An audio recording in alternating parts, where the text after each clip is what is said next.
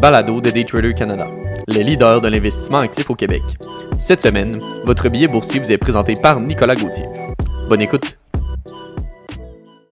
Avant de commencer, petit avertissement. Le contenu de ce balado, les données financières et économiques, incluant les coûts boursières ainsi que toute analyse et interprétation de celles-ci, sont fournis à titre d'information seulement. En aucun cas, elles ne doivent être considérées comme étant une recommandation ou un conseil d'acheter, de vendre, de vendre à découvert ou poser tout autre acte envers toute valeur mobilière, tout instrument dérivé ou tout actif ou classe d'actifs quelconque. Bonne écoute!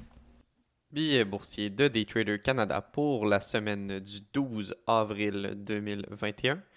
Donc débutons avec notre premier sujet, la magie des intérêts composés expliqués.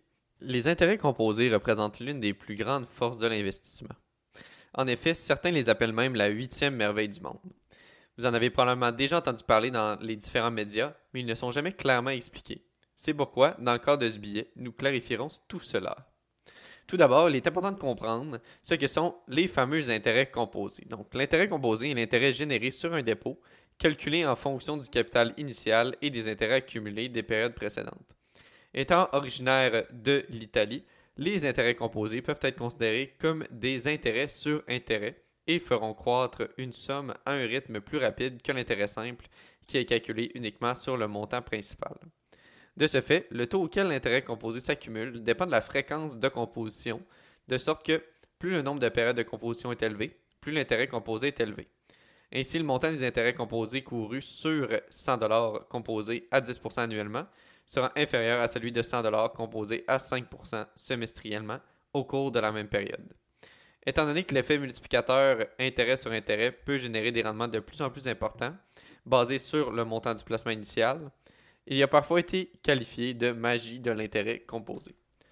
Concrètement, si l'on fait l'exercice de calculer la croissance d'un placement de 1200 par an sur 10 ans à un taux de 10% capitalisé annuellement et un placement de 100 par mois à un taux de 10% capitalisé mensuellement, on arrive au résultat ci-dessous.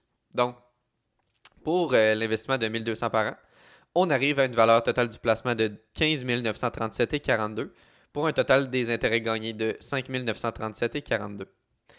En ce qui a trait aux 100 par mois, ben, on arrive avec la valeur totale du placement de 20 484,50 puis un total des intérêts gagnés de 8 484,50. Enfin, tel qu'on peut se constater dans cet exemple, investir peu et souvent est beaucoup plus payant que d'investir un peu plus gros montant, moins régulièrement. En effet, on peut constater un écart de près de 5 000 après 10 ans pour le même montant investi. De plus, on peut également voir la différence entre la capitalisation annuelle et mensuelle qui vient également avoir un gros impact ici. En somme, c'est pourquoi dans le cas de la négociation active, des petits pourcentages à gauche et à droite peuvent s'additionner et sur le long terme générer d'excellents rendements. Passons maintenant à notre second sujet, l'inflation encore dans la ligne de mire des marchés. Le rythme de l'inflation attribuable à la consommation devrait être revenu à des niveaux pré-pandémiques en mars et devrait s'accélérer encore au cours des deux prochains mois. Si l'on se rappelle bien, le billet publié le 28 mars dernier, la hausse de l'inflation est l'une des plus grandes craintes des marchés. De ce fait, si l'inflation augmente trop rapidement, elle pourrait corroder la valeur des actifs, limiter le pouvoir d'achat et ronger les marges des entreprises. De cette façon, il est inévitable que la réouverture de l'économie entraîne une certaine accélération de l'inflation, la demande augmentant fortement et l'offre étant limitée. On s'attend également à ce que la consommation, euh, donc des consommateurs nouvellement vaccinés, donc s'accélère de plusieurs façons, donc entre autres qui reprennent leur voyage puis qui fassent d'autres activités à l'extérieur de, de, leur domicile, ce qui pourrait créer une poussée temporaire de l'inflation des services. Or, pour le moment, tel qu'on a pu le constater mardi, la hausse semble contrôlée avec une hausse du CPI de 0,6% annoncée pour le mois de mars. Pour ceux qui ne se souviennent pas c'est quoi le CPI, je vous invite à aller euh, relire le billet du 28 mars dernier. D'ailleurs, la réaction des marchés a également été positive puisque le S&P 500 a augmenté de 0,33%, le Nasdaq Composite de 1,05% et le Dow Jones Industrial Average a diminué de 0,2%. Enfin, cela est également venu pousser à la hausse les différents actifs anti-inflationnistes tels que l'or et le Bitcoin. En effet, comme on peut le constater dans le billet écrit, euh, donc on est venu confirmer un bas pour l'or en faisant un double creux. Donc, il ne resterait plus qu'à passer autour de la zone de 1760, puis on pourrait retourner autour de 1800. En ce qui concerne le Bitcoin, il a officiellement percé un triangle haussier avec une cible autour de 70 000 USD. En somme, pour le moment, les données actuelles d'inflation ne semblent pas inquiéter les marchés. Il sera également intéressant de suivre l'évolution du prix de l'or et du Bitcoin, qui pourrait repartir à la hausse dans le cas où euh, les deux figures techniques venaient à se concrétiser. Puis, notre, terminons maintenant avec notre troisième et dernier sujet. Coinbase entre en bourse. Et oui, les actions de Coinbase, classées sur le Nasdaq comme étant Coin, ont clôturé à 328,28 pour terminer leur première journée sur le Nasdaq mercredi, attribuant ici à l'entreprise œuvrant dans l'échange de crypto-monnaies une capitalisation boursière initiale de 85,8 milliards de dollars sur une base entièrement diluée. En effet, les actions ont ouvert à 381 dollars et ont rapidement grimpé jusqu'à 429,54 avant de redescendre en dessous du prix de départ et d'atteindre un creux d'environ 310. Le prix était toujours bien au-dessus du prix de référence de 250 dollars fixé mardi soir et ce, même si aucune action n'a changé de main à ce prix sur les marchés publics.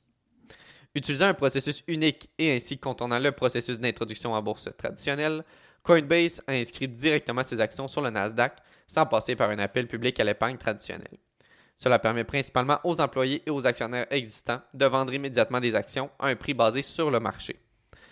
En passant par un offre public direct et non par un appel public à l'épargne traditionnelle, Coinbase a suivi des entreprises technologiques telles que Spotify, Slack, Palantir et Roblox, ce qui a aidé à normaliser le processus.